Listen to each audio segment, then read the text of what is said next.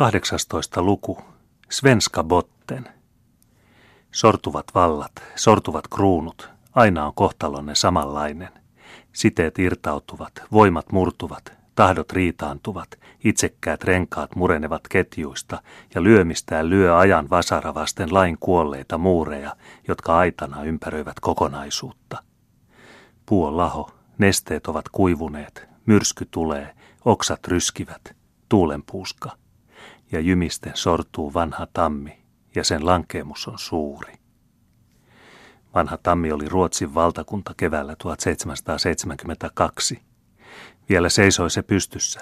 Vielä näytti se tietämättömien mielestä majesteettilliselta ja kunnioitusta herättävältä, kohotessaan sillä kunnalla Pohjolan lumessa, jota se vielä kutsui omakseen, ja jossa sen syvimmät juuret levisivät maanpinnan alle. Mutta kuinka kalvoivatkaan madot sen lakastuvia lehtiä – kuinka ravistelikaan tuulisen kuivia oksia. Valtakunta oli kuin keuhkotautinen, jonka verten tähteet virtailevat poskiin, luodakseen niihin terveyden varastettuja ruusuja, sillä aikaa kun sydän sykkii epätasaisesti ja kädet ja jalat kylmenevät. Valtiopäiviä jatkettiin. Nyt oltiin jo kappaleen matkaa huhtikuussa, eivätkä nuo loppumattomat riidat näyttäneet vielä lainkaan laimenevan. Päinvastoin ne kävivät yhä uhkaavammiksi, sitten kun kansavalta oli päässyt voitolle ja uhkasi niellä aatelin, niin kuin aateli ennen oli niellyt kuninkaan vallan.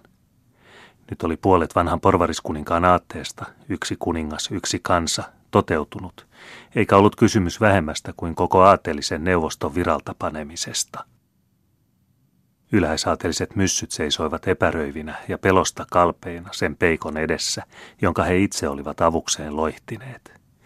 Vielä ylhäisempi aateliset hatut vapisivat kauhistuksesta ja käpristäytyivät hädissään suonenvedon tapaisella innolla valtiolaivan mastoon, jota he sitä ennen olivat olleet niin valmiit kumoon hakkaamaan ja mereen syöksemään. He eivät huomanneet enää pelastusta muualla kuin pilkatun, sidotun ja pahoinpidellyn kuninkaavallan turvissa – Tähän aikaan kokoontui eräänä iltana erääseen Tukholman ravintolaan se nuorten aatelismiesten perustama kerho, joka oli tunnettu nimellä Svenska Botten ja joka suurimmaksi osaksi eli ranskalaisilla apurahoilla. Kerhoon kuului kirjava kokoelma kaikenlaisia aineksia. Siellä oli kaikenasteisia täysverisiä ylimyksiä, nuorempia poikia, joilla ei ollut perintöä eikä tulevaisuuden toiveita, ja joista useimmat olivat virkaa tekeviä alempia upseereja, rehellisiä mutta helposti kiivastuvia miehiä ja nuorukaisia.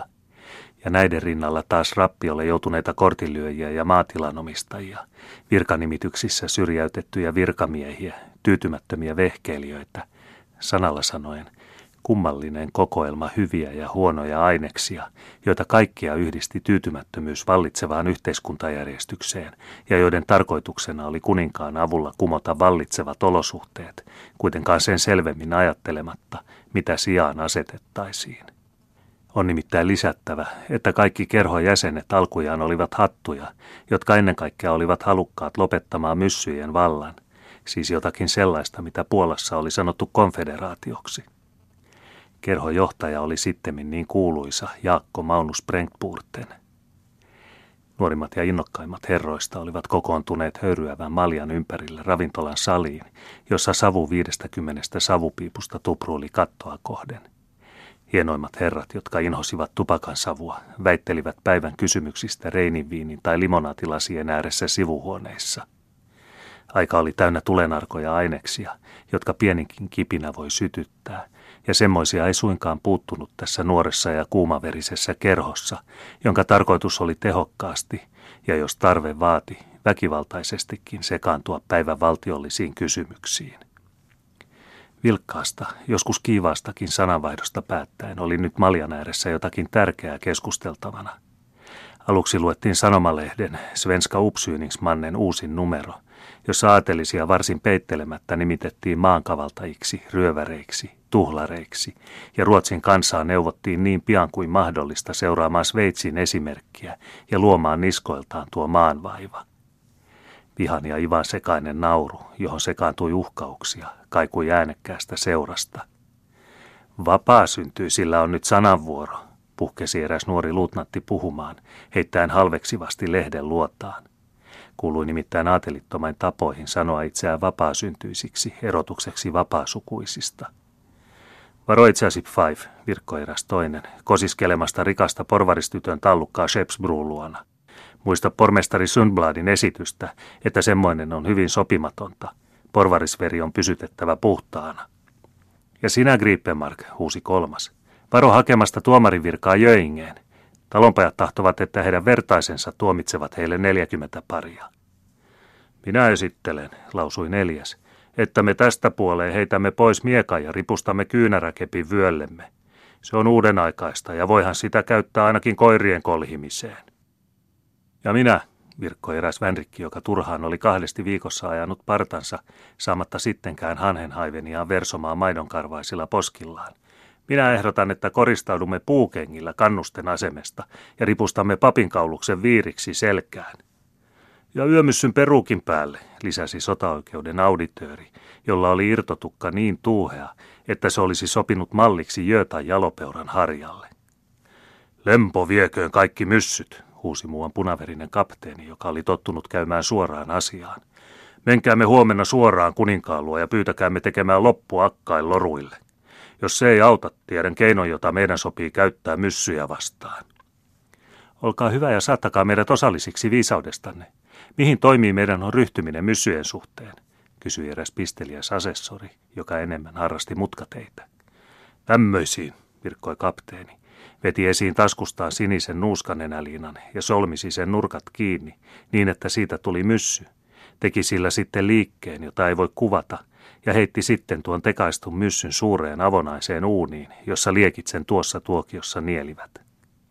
Äänekkäillä hyvähuudoilla vastasi osa seurueesta tähän temppuun, joka liiankin hyvin sopi kiihtyneeseen mielialaan, jota vastoin toiset menivät päällikön luo pyytämään, että hän estäisi ajattelemattomien päätöksien tekemistä. Eversti Sprengtburten istui sivuhuoneessa kiintyneenä tuttavalliseen keskusteluun Kreivi Bernard Bertelschöldin kanssa, joka, oli rikas, korkeasukuinen ja älykäs, heti ensi esiintymisellään oli kohonnut huomattavaan asemaan hattujen johtajien joukossa.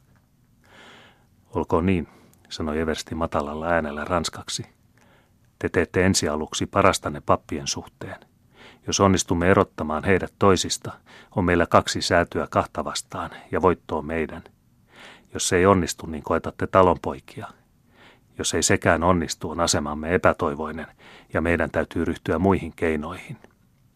Unohdatte, hyvä paroni, että käytettävänä me on vielä kolmaskin sääty, jota raha vallitsee ja hallitsee, virkkoi Bertelschöld. Älkää toivokokkaa voivan ne vaikuttaa porvareihin, virkkoi taas olkapäitään kohauttaen Sprengtburten. Porvarissäädyssä on kansanvallan varsinainen ahjo. Se ei koskaan ole tyytyvä vähempään kuin koko valtaan, ja se tahtoo yksin nauttia koko voitosta. Mitä teihin itseenne, hyvä kreivi, tulee, niin voitte olla varma neuvoksen paikasta, mutta ei vielä. Niin kuin suvaitsette, olen nöyrin palvelijanne. Herrojen puhelu keskeytyi tähän, kun muutamat maltillisemmat tulivat pyytämään puheenjohtajaa tyynnyttämään salissa syntynyttä myrskyä. Sprengtburten meni sinne. Hänen kotkan silmässä kiiti yli aaltoilevan väkijoukon ja oivalsi heti aseman vaarallisuuden. Hyvät herrat, sanoi hän tyynesti, mutta voimakkaalla äänellä, jonka kuuluessa hälinä vaikeni. Olemme täällä keskustelemassa isänmaan pelastuksesta emmekä puolueen riidoista. Tahdotaan panna koko neuvoskunta viralta, ja me olemme siitä yksimielisiä, että se on vievä koko valtakunnan häviöön. Ynnä aatelin, murahtivat muutamat. Ynnä aatelin, se on totta, ja sen vuoksi valtakunta on pelastettava. Ynnä aateli, eikö se ole kaikkien meidän ajatuksemme? Niin on, huudettiin joka taholta. Huhtikuun 11. päivänä on asia käsiteltävänä aatelittomissa säädyissä, ja meillä on nyt jo kahdeksas päivä. Jos herrat tahtovat syistä, joita en nyt voi ilmoittaa, mutta jotka kohta tulevat kaikille tunnetuiksi, myöntää minulle kolmen päivän lisäajan järjestääkseni asian, niin lupaan, että ellei me silloin ole onnistuneet, kaikki menemme lähetystönä kuninkaan luo ja pyydämme valtiopäivään lakkauttamista. Kolmen päivän kuluttua se oli liian myöhäistä, väittivät moniaat. Kolmen päivän kuluttua on kerho ehkä lakkautettu, nurisivat toiset. Päinvastoin, hymyili johtaja, on minulla varma tieto siitä, että kerhon kannatusrahat, jotka on uhattu pidättää, maksetaan taas ylihuomenna. Olkoon menneeksi, me odotamme. oli vastaus, sillä iloinen uutinen kerhon kannatuksesta oli yhtäkkiä tehnyt merkillisen rauhoittavan vaikutuksen mieliin. Eläköön kuningas, huusi johtaja. Eläköön kuningas, kaikui kohta kaikkien huulilta.